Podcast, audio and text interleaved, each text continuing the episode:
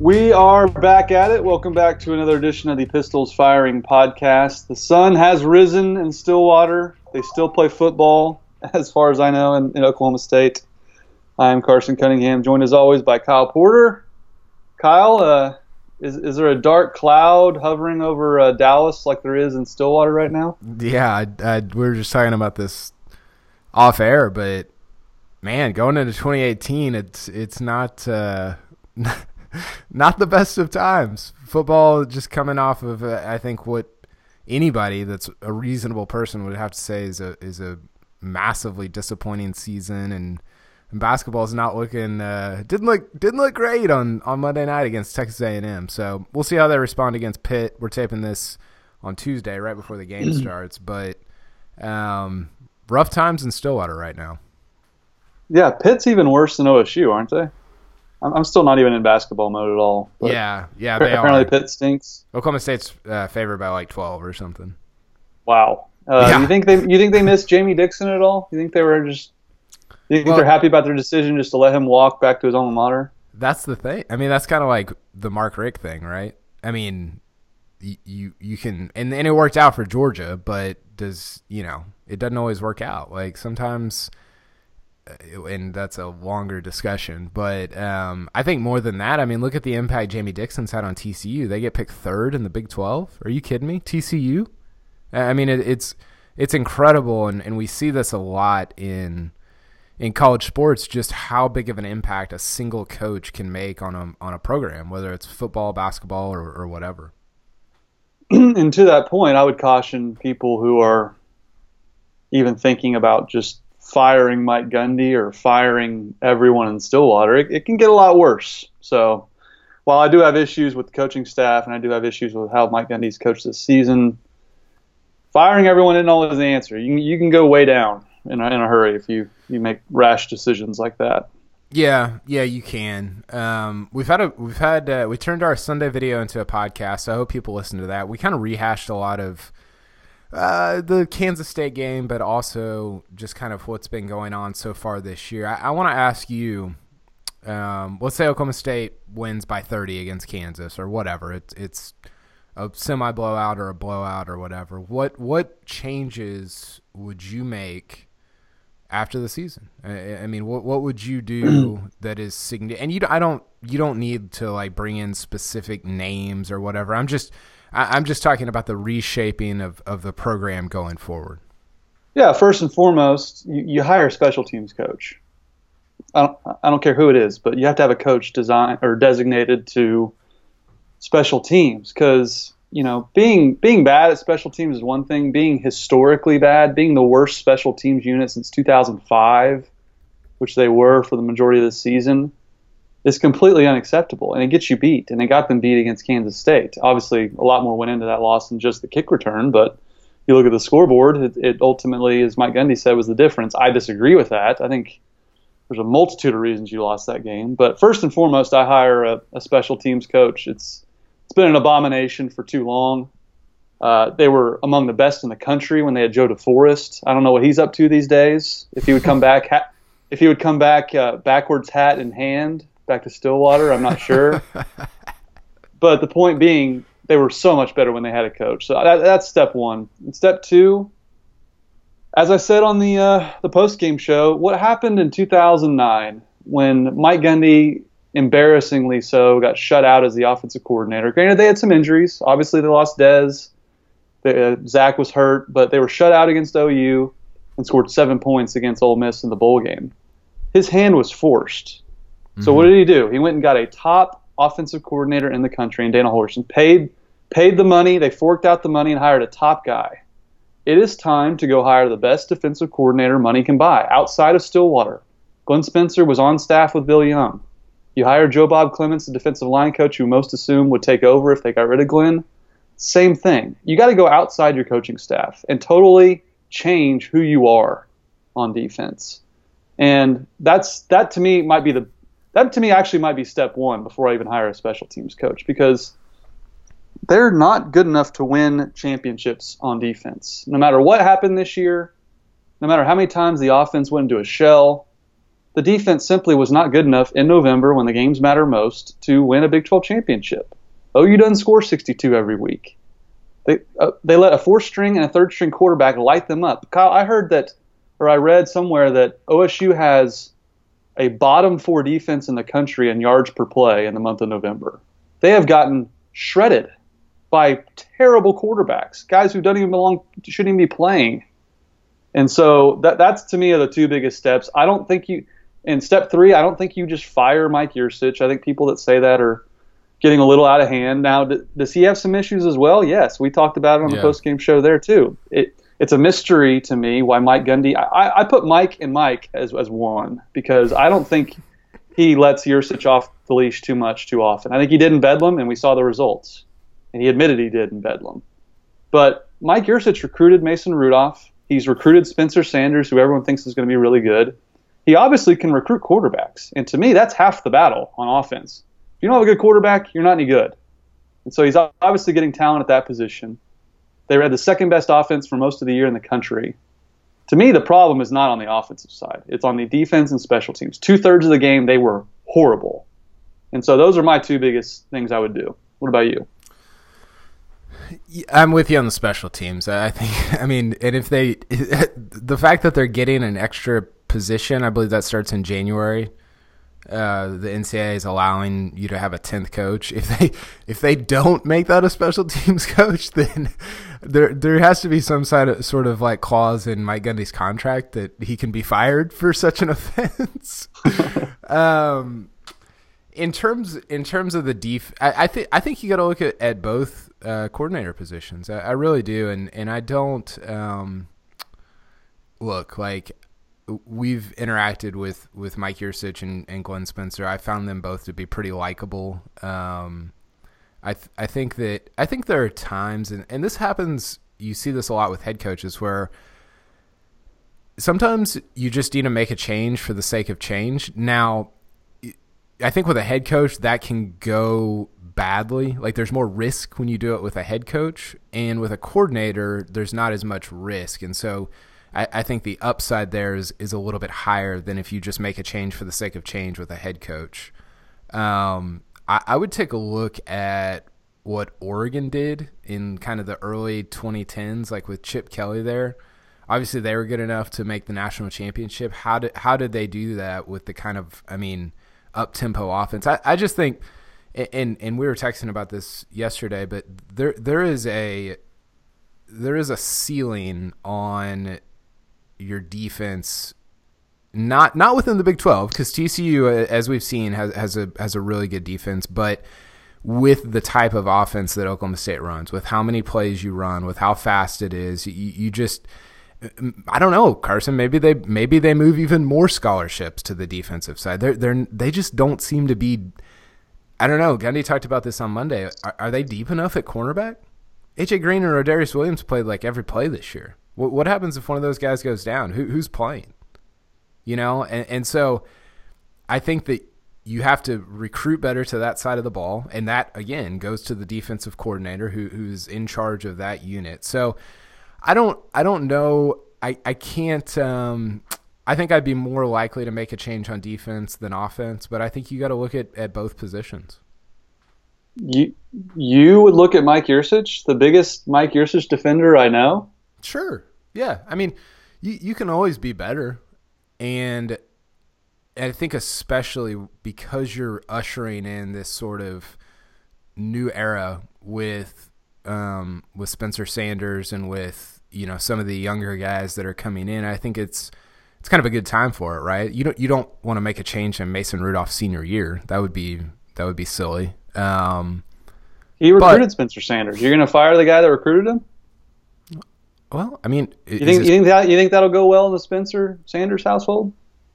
Well, if he's a starting quarterback at a at a Big Twelve school, I don't think he'll care. I'm just saying we get we get very caught up in and and I do this as well. We get very caught up in letting um uh like is is the not is the result good enough, but could it be could it be a little bit better? And I think on both sides of the ball, you can you can say that it would be or that it could be. I, I disagree about offense. They have the top passing offense in the country. They have the second best total offense. They have two less touchdowns than, than Oklahoma. Two. They have two less touchdowns than Oklahoma. That's they average fine, 10, but 10, 20 yards less per game. Like, I don't. And Oklahoma has a historically good offense. yeah, the, all that's fine. But I don't think that they have. I think their offense has let them down in a lot of games this year. Well, I agree with that, but how much of that is Mike Yurcich's fault? Yeah, no, you're right. Again, like Again, Mike Mike Gundy is the one. What, you'll never be able to convince me that the Texas game, when they're just throwing it all over the field for their first touchdown, and then they have a they give up a 90 yard touchdown, and then they just go into this shell. You're never going to convince me that's Mike Yurcich. That is that is Mike Gundy. And again, I go back to what he said after the Bedlam game. He said, "Man, Mike Mike Yurcich was calling great plays. He was rolling. I just shut up." Well, that tells you he doesn't shut up all the time. And why is it so startling when they go into these? Like, how how can they look so different when they go into those shells? To me, that's is that going to change with a new offensive coordinator, or is Mike Gundy going to pipe through the headset again? no, That's partly that's partly why I hired a guy from Shippensburg, so he could so he could override him. he, he got tired of coaching with Monken and, and Dana, who would ignore him on the headset. which is great, which is hilarious. Which so again, if he fi- if he gets rid of Mike Yurcich, who has the top passing offense, the second best offense in the country, is he going to hire the inside receivers coach at uh, University of Chicago Ivy League school? Like, who's he going to hire now? He's going to hire Stillwater High's receiver, inside receivers coach? Hey, I get I get pounded on for my Yurcich love, so I'm going the That's other why. way. That's why I don't believe. I don't believe you right now. I think you're just trying to be more balanced with your Yurcich takes. Sure, I mean, why not? Like, why why, why can I not have this take? Because I don't think you really believe it. I mean, I, I think that I think that Mike Yurcich is really good, and I think he's really underrated. But I also think that you have to you have to you have to think like, okay, if if I if I get an average coordinator, are they still going to have a top? Um, I don't know, 25 offense in the country at Oklahoma State just because of the structure at Oklahoma State offensively. Like if I get an average coordinator, are they still going to have a top 25 offense? And if they are, then maybe Mike Yurcich isn't that much better than average. You know? And I, I just, I don't know. I, I think back, when I think back on the season, yeah, the defense has not been great. And it's and it's been really bad in, in two or three games, um, but the offense has, has let them down a lot, and, and I think that I I just I don't think you should you should let being and I know I've argued the opposite of this all year, but I don't think you should let being a top five or top ten offense uh, dictate the fact that maybe maybe you should make a change. I really don't. That's fair. I mean, I I'm not. Again, I I don't mean to be Mike Yurcich's publicist here, but the I mean, fact it- is, It's like college this. football is a is a results based business, and the results are sitting right here. They have. They're only number two in the country because they're behind a historically uh, the best offense in 2005 is what they're behind.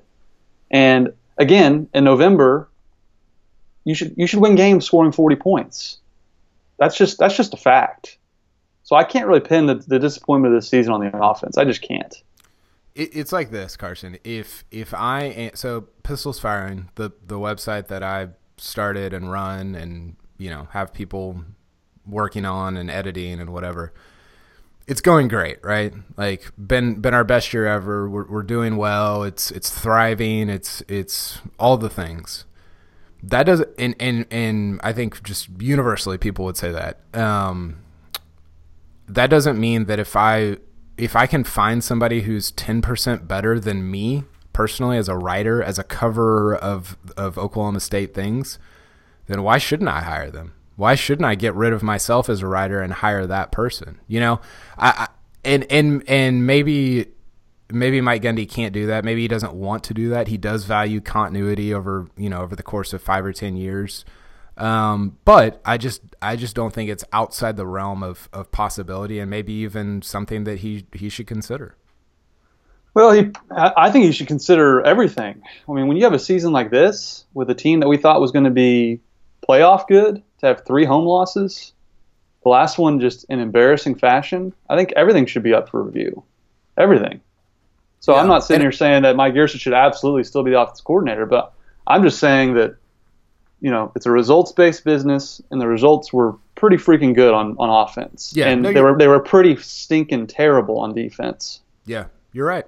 You're right, and I think that I think they will make a change on defense, and I think what will happen is that I, I really do think Yurcich will um, will get a will get a head job somewhere. So I think all of this is a little bit moot in in the sense that I think regardless that they're going to have to bring in somebody new offensively. Um, I, I think that I think what happened in the last two or three years, I think there are a lot of jobs that Yurcich could have taken possibly, and then he he kept thinking back about this season, about Mason Rudolph, but about all this stuff, and it's like, well let's just ride it out, see what happens, and then see what the jobs are at the end of that. I really do think that that has probably been a thing that's happened. And so now we're at the end of it, and it's, I, I just think it's much more likely that he will take a job somewhere than it was in 2016 or 2015. Yeah, and I, part of me thinks the the Yurcich like I think people are getting a little ahead of themselves when they just assume that he's taking a head coaching job somewhere else. I, it doesn't appear to me schools are just falling all over themselves to hire Mike Yurcich. No, maybe I'm wrong. Uh, I guess Tulane was interested in him last year. Um, Tulane almost got the Gottlieb Yurcich combo. yeah, I mean, how much of that is is Yurcich's agent putting that out there versus genuine interest? I don't know. It's the it's the silly season as far as hiring coaches, but yeah. But you're right. Maybe maybe they'll he'll get hired somewhere, and Gundy will hire um, Stillwater Middle School's uh, water boy to be the offensive coordinator. Gunner. Yeah, he's gonna hire uh, Gunner Gundy. Yeah, he's quarterback on Friday, offensive coordinator on Saturday. Um, I, I, I, I yeah, I, I think that they should probably make a change on defense, and I think that they probably will. And you know, it, it'll be interesting because it, it, it it's it's intriguing. It, I think it'll be one of, if not the biggest offseason storyline, is just philosophically, what are you going to be on defense? Um, I, I, really do think that'll be such a big thing going into the offseason. And I mean, you, you said it, and, and I, I agree from a from a general perspective that they haven't been good enough on defense this year. And and now now part of this, and my dad said this to me the other day, and I sort of agree with it. We sort of took um, the fact that the offense was going to be so good this year, and we, we we kind of applied like uh, some of those characteristics to the defense. Like, oh well, they're going to be so good on offense that their team's going to be so good that the defense will probably just be good as well. And I think that our our expectations of the defense were maybe a little bit higher than they should have been coming in into the year. You know, um, but that doesn't really matter if you if you don't perform, and they haven't performed overall in 2017.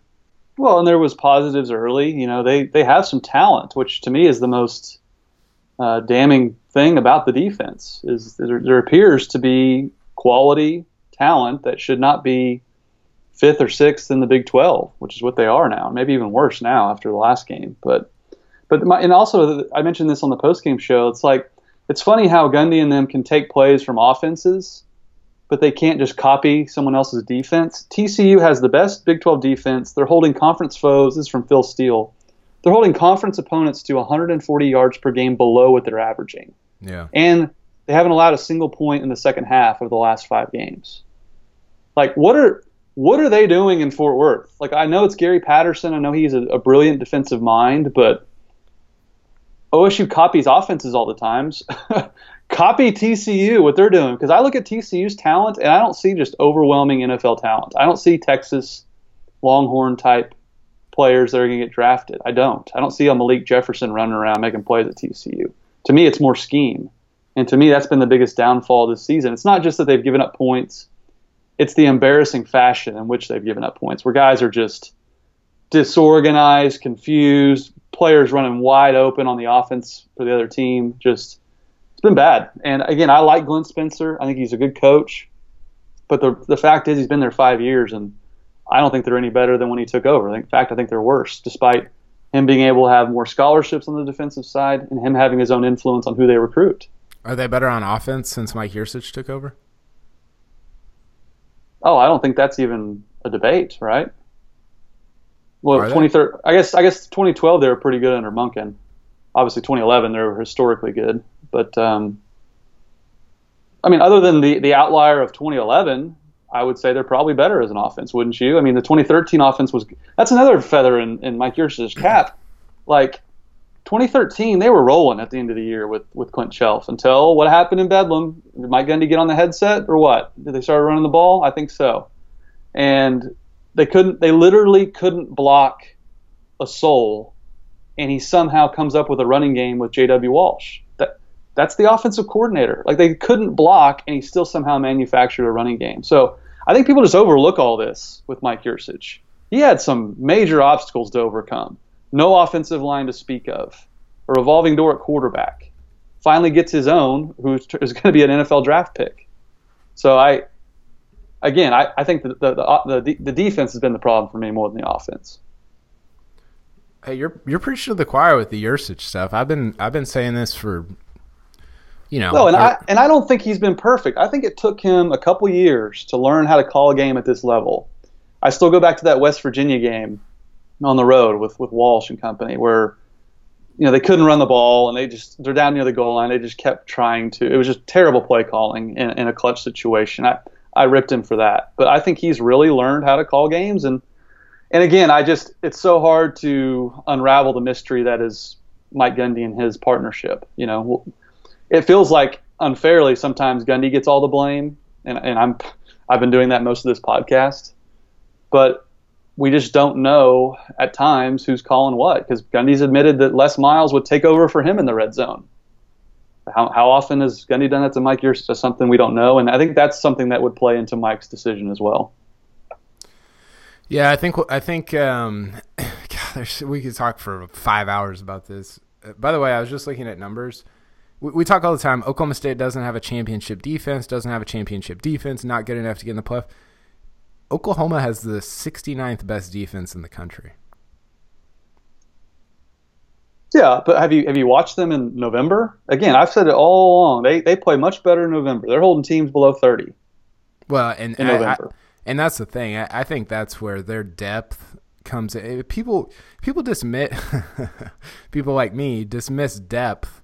Um, yep. and, and I but specifically on the defensive side of the ball, like you look at Oklahoma State starters and you're like, yeah, yeah, they're great. But then look at the depth in the secondary. there's no depth there. They've got some fifth year seniors, you know, your Darius Currys and guys like that, and those guys are fine, but I, I think you know OU has real depth on on the defensive side, and I I think you see that more. Uh, later on in the year when guys are getting tired and you can just I mean three true freshmen playing against Oklahoma State at the end of the uh, at the end of Bedlam and they and they stop them to win the game. I mean that that's that's not something I think that that Oklahoma State has. So um, by the way, 2012 so uh, Monken's last year in Stillwater, Oklahoma State had the number 11 offense in the country, points per drive.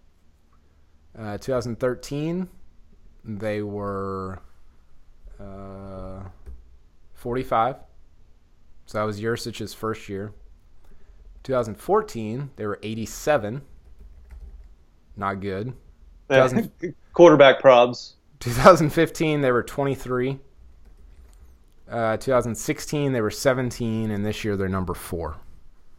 So he he kind of he kind of made a made a U. They went from good to really bad, and then now they've they've come back up to to being really good. Um, and that's hard. I mean, we say they're in a better position now than they were when he took over. It, it's difficult to say that because you've got, I mean, players come in and out every two or three or four years, and so it, it's it's different than like an NBA or NFL team where you're like, are they, is it better as a program since you, since you took over? You know, you know what I'm saying? Yeah. It's just it's just hard to determine that when you have different guys coming in year in and year out. So I don't know. I, final thing on this, I, I don't want it to be said that I'm calling for Mike Yurcich's job. That's absolutely not what I'm doing. I'm I've been one of the bigger defenders, uh, much to everyone's chagrin, of Mike Yurcich over the last two or three years. All I'm saying is I think it's fair after a season like you've had, which is to go nine and three or nine and four or whatever you go, to look at every aspect. I mean, it's been a monumental disappointment, and I think it's fair to look at offense, defense, special teams coaches, the whole thing, and try to figure it out going forward. Yeah, I think that's fair, and uh, we'll we'll see because uh, I think Gundy really needs to evaluate that too. Yeah, Uh, you, Uh, you wrote. go ahead. Sorry, go ahead. Well, I was, I, before we get to uh, the toast, I also at some point wanted to talk about your list of uh, the worst losses of the Gundy era. I, I I agree with it pretty much wholeheartedly. some people i'm fine with the people who disagreed with I, I thought i had the right games on there i might have not had them in the right order and i think people had different kind of criteria do you want to go through it real quick Yeah. Okay Uh, So- number one with a bullet. There's no argument at all. It's Yeah. 2013 Bedlam at home. You're a Yep. double-digit favorite to win the Big 12. Uh, you, you play like Ted Cruz at the Republican National Convention, conservative. that's my until you're down my- again. un- until you're down, they're down, Kyle. And then what happens? They finally open it up, march right down the field. That's a problem we see in 2013. We see it today in 2017. Number one by far. Oklahoma State's offense is a little bit like um, y- you may have experienced this, maybe not, but just being around little kids, like when when they're acting just like terrors, you're like, just act like a normal human. Like I don't understand what you're doing right now, and then it, when it gets as bad as you think it can possibly get, then all of a sudden they do a 180 and they're like they act like adults, and you're like, I I, I why why do you not do this all the time? That's what Oklahoma State's offense is is like sometimes. I agree. I don't have the experience with the kids, but I can imagine that's very similar. uh, number two was uh, last weekend, Kansas State 2017. And I agree, you're a 20 point favorite. It- It hasn't been very many times, Kyle, that OSU has been just stomped at Yeah. home, Yeah. especially by a team that's three point underdog, but just, just, just stomped in general like that. Yeah. Not not good. I think because the Big 12 is a little bit out of reach, I could be talked into moving that down, but I just thought it was kind of embarrassing, you know, and and, and there was still technically a lot at stake, so I, I had it right up there in the at least in the top three or four, and I, I put it at two. Maybe that's prisoner of the moment, but I felt like it was pretty bad. Yeah, they played like it was the last game of the year, and that TCU has already beaten Baylor. Like, Yeah. there's been bigger upsets than Baylor over TCU. Now, it would be a huge one for sure, but uh, an even bigger upset is the number three loss on uh, on the Gundy list. Number three at Iowa State, 2011. Probably the probably the most heartbreaking for OSU fans, considering it knocked them out of a national title game. And people forget they were up 24 to seven with Yep. 27 minutes left. That's Yep. just an absurd stat. That's not good. That is not good. Um, Uh, Have you watched that game over? I, I, haven't. are you serious? Well, I mean, like you know, like even like the day or two afterwards, like how in the world did they give up a twenty se- or a twenty point lead? Well, they just. I think they went into the. If I, I, I have not watched it, if I remember correctly, I think they just went super conservative late, and and then they just couldn't. Get anything, Yeah. Gundy, yeah, they just couldn't get anything going when they when they you know Fire Monken.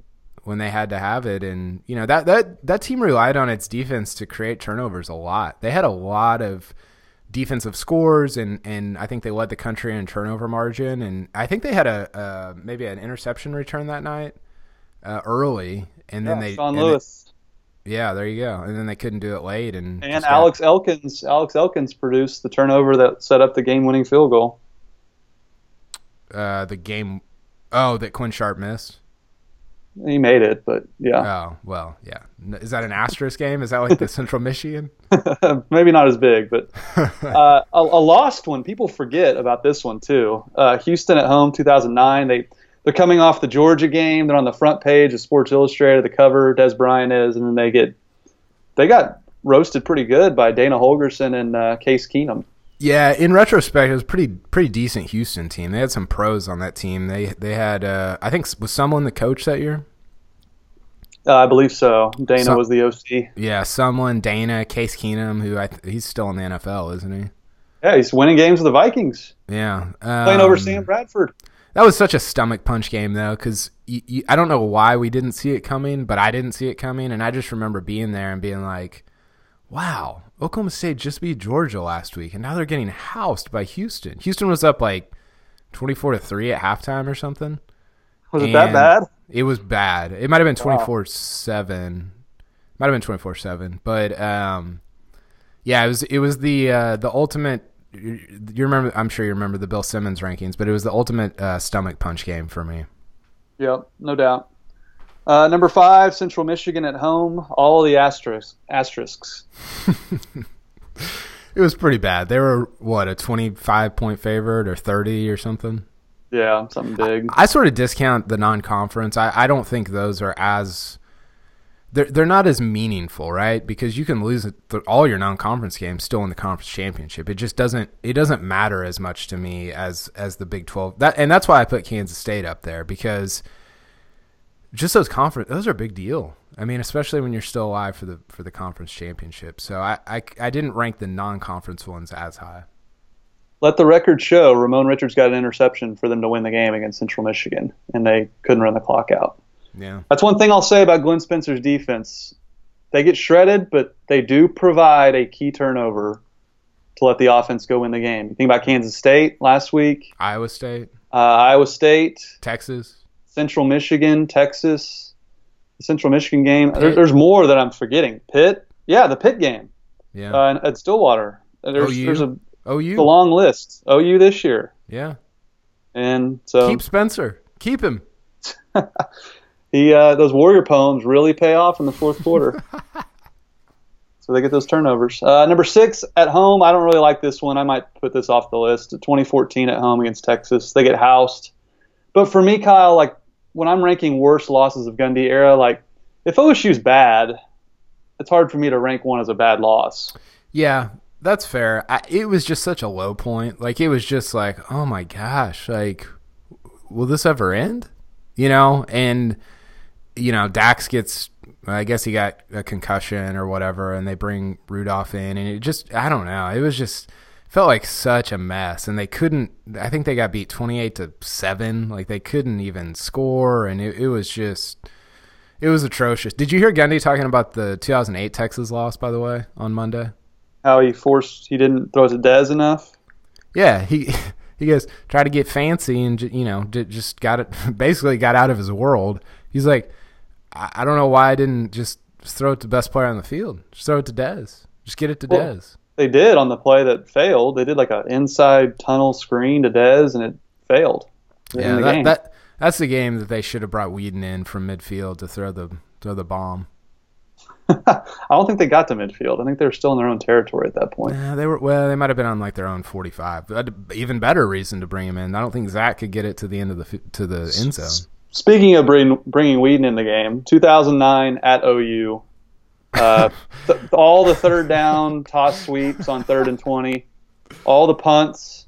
You say Quinn Sharp had 600 yards of punting, He did six fifty-six. 14 punts. I was at this game. I was filming the game for Channel 5, and uh, or I was Channel 4 at the time. And I just kept panning over to Weeden just to see if he was warming up at any point. And alas, the, the ball cap never came off. And then it was more that was a, that was one of the more demoralizing losses because OU really wasn't that good. They couldn't do anything on offense, but they gave up a, a punt return to Ryan Broyles, and that was kind of all she wrote. How good was Ryan Broyles? Pretty good. One of One, one, of the, best great ever to play. one of the great what ifs could have had Broyles, Dez, and Justin Blackmon in the same receiving core. Receiving core. Yeah. Would, they, would, would, would he have played with Dez? Well, yeah, or would he- Blackmon have played? he, he would have. Dez would have had to stay another year after 09, which he wasn't going to do. But they They would have been on the same roster. it was feasible that they all could have played together in 2010 in Stillwater. God, that that that would have been pretty good. That would have been insane because Broyles might have been your third guy, or Blackmon might have been your third guy. He would have been early because he had a just a very minuscule uh, first season. Yeah. And number eight uh, at Troy, 2007. Again, I, I don't think OSU was very good, but they did get they did get wrecked. So Yeah, I understand that, where you're coming from. that was an. I, I could be talked into doing anything with that game. It was just kind of embarrassing. It's like, and and I think especially back then. I think now when you lose to a non-power five team, it's like, I mean, Troy beat LSU this year. Like stuff happens, you know. Um, and LSU has turned out to have a somewhat okay season, I guess. I, I just I think back then it was a little bit more embarrassing than it is now to get beat by a team like that.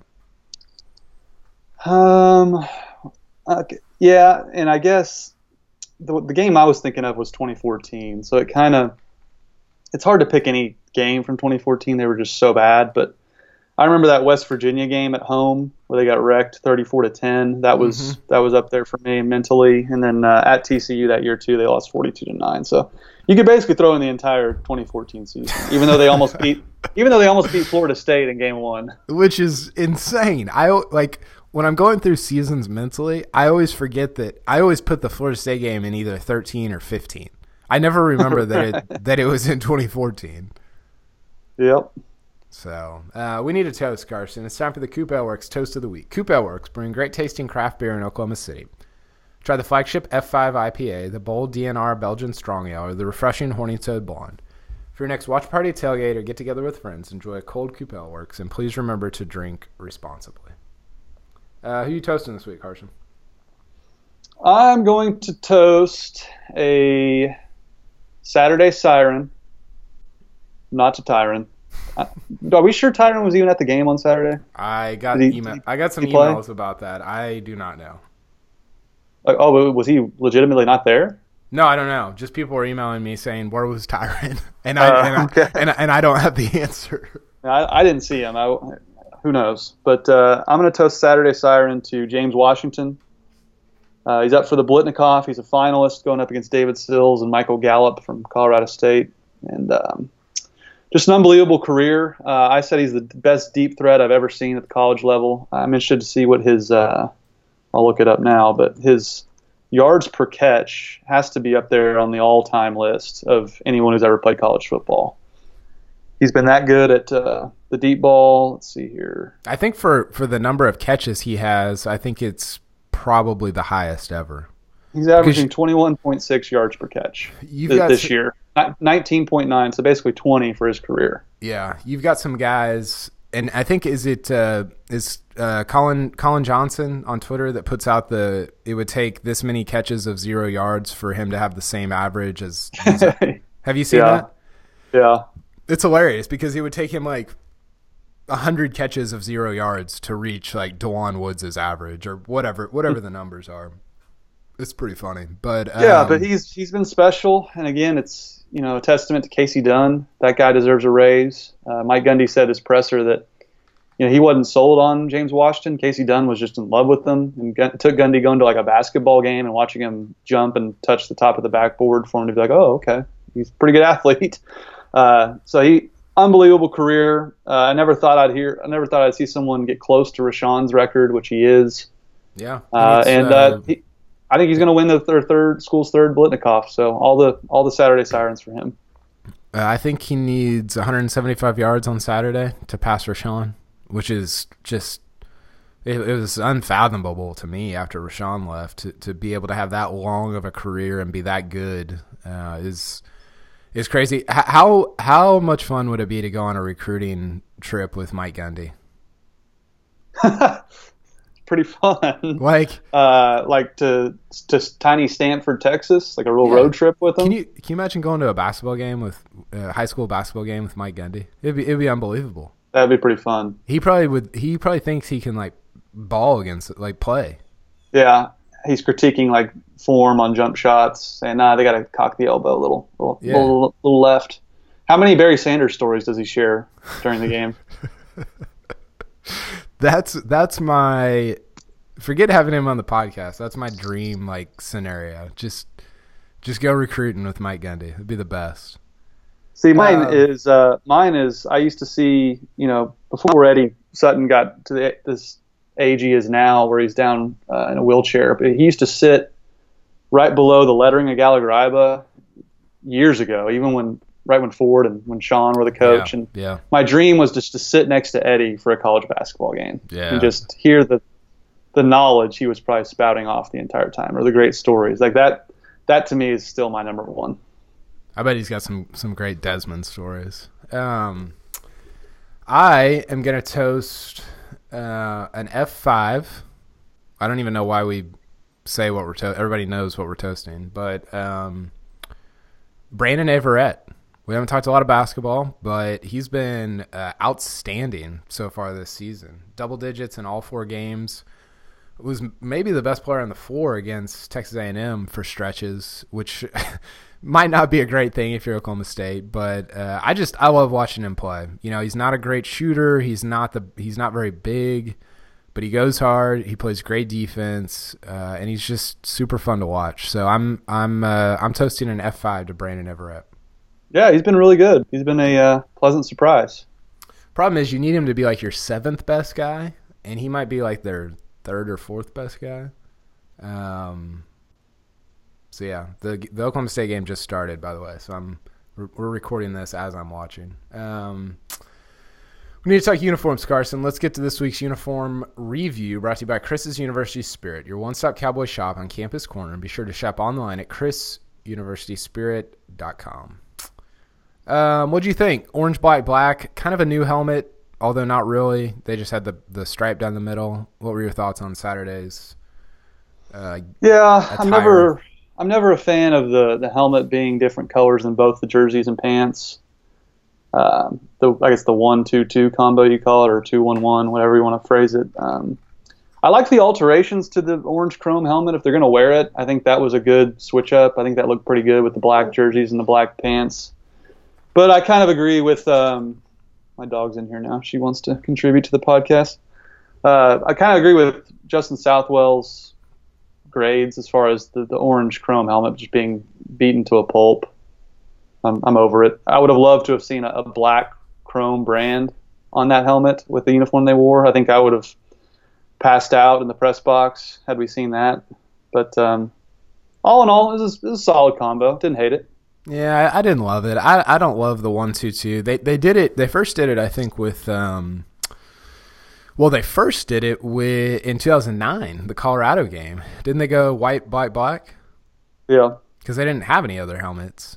Um, I just I just don't like it. I I don't. It doesn't matter what the what the uh, and especially I don't like it with the all black. I, I just it kind of it looks goofy to me. Um, and yeah, I, I'm over the big scary Pete or whatever whatever we're calling it. So I thought it was kind of below average. Not not my favorite. Yeah. I've been, uh, overall, I've been kind of disappointed in the combos in general. Haven't you? I thought Bedlam was kind of made up for a lot of that though. Bedlam was insane. Bedlam was fantastic. Yeah, but, was- specifically the road looks haven't they've they've Yeah. tinkered a little bit, which I don't mind. I, I like the fact they're willing to try something new. But um, just a little bit underwhelmed. And and again, I, do we know who picks? Like I think it's just like the equipment guys now, right? Because before, like in 2011, they're like, oh, Weeden and Blackmon, they the captains go in there and pick what we're wearing each game. Like I don't even I don't even know what the process is anymore. they should allow us to pick a game. yeah, right. No, be, why not? They gonna let, they gonna let us call plays too? What are you talking about? No, we could pick a. No, that's totally different. People, I mean, this is it's like a thing. Like people know that we're in that we're like like we cover Oklahoma State uniforms. Like legitimately, nobody else does that. Yeah, I think they should put out a poll on Twitter. I don't think we need we need to decide. I think the the fans should be allowed to vote. No, I don't trust people. They they they'd end up with the they'd end up with the the All uh, orange, all orange. Yeah, yeah, they would. They here's what would happen, Carson. They'd end up all orange, and then they'd wear the the Ed Hardy helmet, and it would Ew. be it would be Ugh. the the embarrassment of the year. It would be so it would be a not top ten. It would be awful. Okay, well, what what would you pick if you could pick anything? Cause we we do predictions, but if you could just pick your own, what would you pick for them to wear their last game? Last game, wow, that's uh, putting me on the spot here. Um, Yeah. I think I think you got to go orange orange jerseys. They haven't worn those very much at home this year. They've been going black. Well, at the end of the season, they've been going black. Um, I would go I would go orange jerseys, black helmet with the like they did for Bedlam, and I guess black pants. Yeah, that's a good look. That's Yeah. that's my number one or number two. But just to be different, I'll do the uh, the orange chrome helmet they wore last week with a black face mask and black stripe, but with a black brand, chrome Mm. brand, Yeah. and black jersey, orange pants. How mean would that look? Yeah, it'd be pretty good.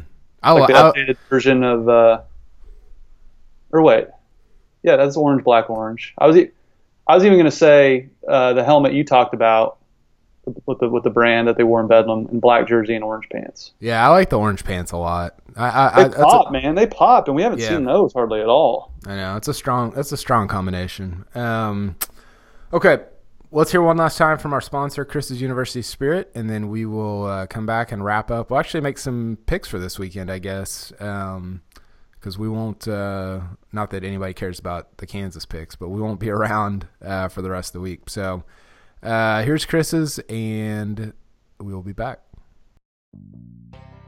Chris's University Spirit on Campus Corner in Stillwater, Oklahoma is proud to be your one stop cowboy shop since 1986 and proud sponsor of this podcast, Pistols Firing. They specialize in custom printed Oklahoma State apparel and merchandise and pride themselves on their excellent customer service. They also offer a full line of custom Greek apparel and can even outfit your Little League team head to toe. They're located at the corner of 3rd and Knoblock on historic Campus Corner. You can follow them on Facebook, Twitter, and Instagram, and be sure to shop online at chrisuniversityspirit.com. Shop Stilly, shop Chris's University Spirit. Okay, Carson. Um, final thoughts. Kansas picks. Uh, well, we'll just do this. We I won't, I won't make you give a score. Is is Oklahoma State going to cover the uh, 40? point? Yeah. no, no, they're not. I mean, it's going to be such a hard game to play because the stadium will be empty. You you watch game film all week. It's Kansas. They stink. They're not any good. Uh, I know it's the last game for, for Rudolph and Washington. They'll want to play well, but I just think once once they're up, the incentive to run it up is just completely gone. So I, I'll say no. Uh, I'll say they do. Kansas Kansas's offense is what Oklahoma State's defense needs to see right now. It's really bad. Uh, although they did score like 28 on Texas somehow, or 24 or something like that. Uh, I'll say they cover it. I'll say they they put up 60 and only give up like 14 or something like that. Have you applied for credentials to the Camping World Bowl against Virginia Tech? like what a, like what a downer that's going to be. Who, who's who's making that trip? Are they? uh, Is Oklahoma State the biggest disappointment in college football this year? No, I mean non Florida State edition. Uh, I mean, it's been a great year think, for I don't you. think I go that. I don't think I go that. Yeah, I know. I don't think I go that far. Um, you know, was Tennessee ranked to start the year? they went like winless into the SEC. Like, I, there's far bigger disappointments, but they're certainly up there as far as what their expectations were. No doubt about it. Yeah. Yeah, they are just because they're picked by so many people to win the conference. I, I think that's what I look at. I look at, you know, who was picked to win the conference and just completely, I mean, they might not even finish. Um, I guess they'll finish third if they win this weekend, but it's it might be a tie for third with Iowa State and Texas. Uh, it's kind of disappointing. I mean, it's really Yeah, disappointing. Yeah, I mean, if you would have said nine and three, don't even make the Big 12 title game before the year, like people would be like, "Whoa, that would be a huge disappointment." Yeah, yeah, I know. Um, well, as we usually do, we're gonna end this on a on a down down note. Uh, we've been we've been doing that a lot recently. Uh, any any basketball thoughts? Oh, I think, I think Mike Boynton. I, I, I appreciated his his tweet about losing. It's unacceptable, but I think they're going to lose a lot of games. Did we ever hear that from Travis Ford? No, he blamed everyone under the sun but himself. Um, we didn't hear that one time in ten years, so that that is that's refreshing. That's uh, definitely refreshing. Yeah, Uh, but they're, they're in for a long year, Kyle. they are. They they play hard. They play reasonably good defense. They just they struggle offensively, and they're going to all year. They just and they struggle on the interior defensively. I mean, Texas A&M on on Monday night. They, I mean, they've got pros, so it's a little different. They've got a lottery pick and another NBA worthy guy inside, but um, just the the Mitchell Solomon Lucas N'Guessan combo is not uh, not getting it done for me defensively inside. Uh, so I don't know. I don't know. I don't know who they're going to beat. I don't know how good they're going to be, but uh, I don't know. We'll see. It, it, will be it'll be intriguing. We'll be here to cover it. Yeah, we'll cover it on the pod. Just I'm already getting like Underwood flashbacks from last year. So how much fun that was the first month of the season. It was, and then they started the Big 12 0 and 8. Yeah, that was a roller coaster last year. yeah, they they they go to Maui and just you know house Georgetown and who who else did they beat out there? They lost to North Carolina. They beat somebody else It was uh, at least a decent name, and then you go 0 and 8 in the Big 12, and then you finish out and I don't know. It was a, it was a crazy year, um, but there's just I mean, and I think that's the story. There's just so little continuity in the basketball program of late that you gotta you gotta give it some years to to kind of uh, to, to, to cultivate what's what's happening and, and and let it grow a little bit. But I don't know. We'll see. We'll see if Mike Boynton's the the recruiter that everybody thinks he is without uh, without Lamont Evans. Yeah, we'll see. So, but I, I better go watch that game because yep. I'm anchoring tonight. So enjoy your Thanksgiving, Carson. Uh, yeah, season, happy Thanksgiving season, to you. The season's been a blast, even if the results haven't been uh, what people expected. It's it's still been fun to uh, to argue about, chat about, and discuss. So, uh, you, hope your family has a has a good time this Thanksgiving, and uh, I will see you. Are you going to be in Stillwater on Saturday? Uh, no, I'll probably be in Norman. That's a mm. much bigger game. Um, plus, just wanted to wish you happy Thanksgiving as well. Good luck wrangling the uh, OSU offense, aka your children. And uh, happy Thanksgiving, man. Yeah, dude. We will uh, talk to you next week. All right, man. See ya. See ya.